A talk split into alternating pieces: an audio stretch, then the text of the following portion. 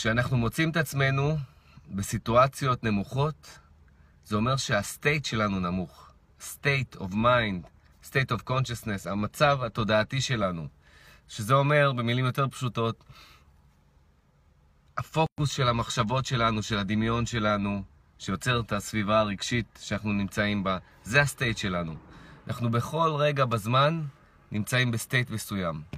ואפשר להגדיר את זה כסטייטים גבוהים, או סטייטים נמוכים, או אה, ניטרליים. ואנחנו בדרך כלל או ב state נמוך או ב state גבוה.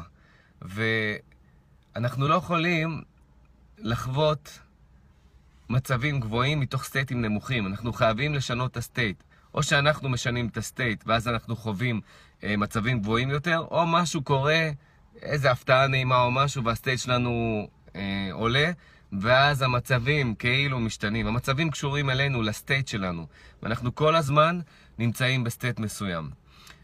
אז למה לחכות? זה כל הקטע. למה לחכות? אם אנחנו מודעים לזה שהמצבים, אנחנו נמצאים במצבים שהם נמוכים, אנחנו לא מבינים למה. אז קודם כל צריך להחזיר את המצבים האלה אלינו ולהגיד, אוקיי, באיזה state אני נמצא? נמצא ב state גבוה עכשיו או state נמוך? ולא 99%, 100% מהפעמים אתם תגיעו למסקנה המיידית שאתם נמצאים ב state נמוך, ובגלל זה המצבים הנמוכים האלה שאתם פוגשים. וזה בדיוק הזמן לשנות את ה state, להעלות אותו למעלה. איך? כל דבר, כל אחד בדרך אינדיבידואלית. אחד זה מוזיקה, השני זה ריקוד, אחד זה שירה, אחד זה ספורט, השני זה לצאת לאיזה אה, נסיעה, אה, מישהו אה, לצעוק, לרקוד, לנסוע למקום מסוים שמעלה לכם את ה state, לאיזשהו בית קפה שאתם אוהבים, לדבר עם מישהו, להיפגש עם אנשים שהם ב state גבוה, אה, לראות איזה קליפ ביוטיוב של מישהו עם state גבוה שמעלה לכם את ה state, כמוני. אה, כל דבר, לא משנה. ואם משהו אחד לא מעלה לכם את ה state, אולי משהו אחר יעלה לכם את ה state. אבל לפחות אתם יודעים איפה הבעיה. ואל תחפשו את הבעיה בחוץ, כי זה מה שרוב האנשים עושים. רוב האנשים שלא מודעים, תמיד מחפשים איפה אני יכול לפתור את הבעיה בחוץ כדי להעלות את ה... כדי לקבל מצבים טובים יותר.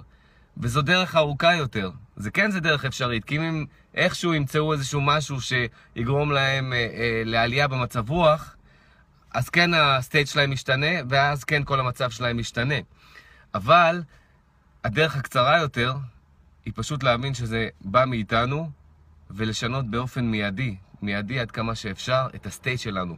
ואז אנחנו נראה שהרעיונות שלנו משתנים. פתאום יש לנו רעיונות ב-level גבוה יותר. החשיבה שלנו משתנה, יש לנו חשיבה ב-level גבוה יותר.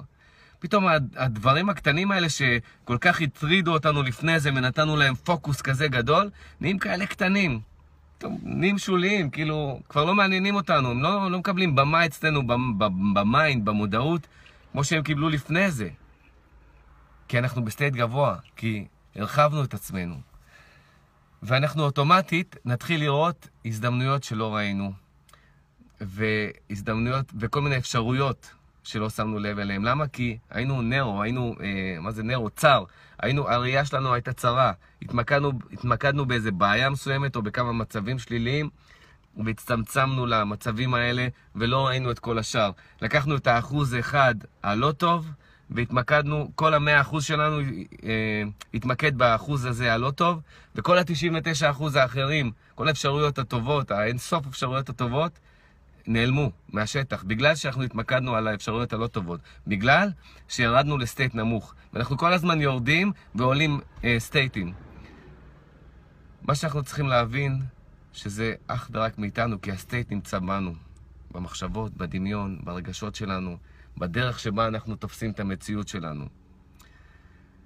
אז זה מה שרציתי להעיר לכם על זה, להעיר עם א', כי חבל לבזבז זמן. לפעמים אנשים שלא יודעים את זה, לוקח להם ימים, חודשים, תקועים באיזשהו סטייט, באיזה ביצה, ולא מצליחים לצאת ממנה, ומחכים למשהו חיצוני שיוציא אותם. וזה לא, אף פעם לא חיצוני. סליחה, זה כן חיצוני, זה יכול להיות חיצוני, אבל כמו שאמרתי, זו דרך ארוכה יותר. הדרך הקצרה יותר זה להבין שזה state. זה המצב המנטלי שלנו, התודעתי שלנו. כשאנחנו מבינים את זה ומחליפים את ה state, הכל משתנה מהר. זה מה שרציתי להגיד לכם. ביי.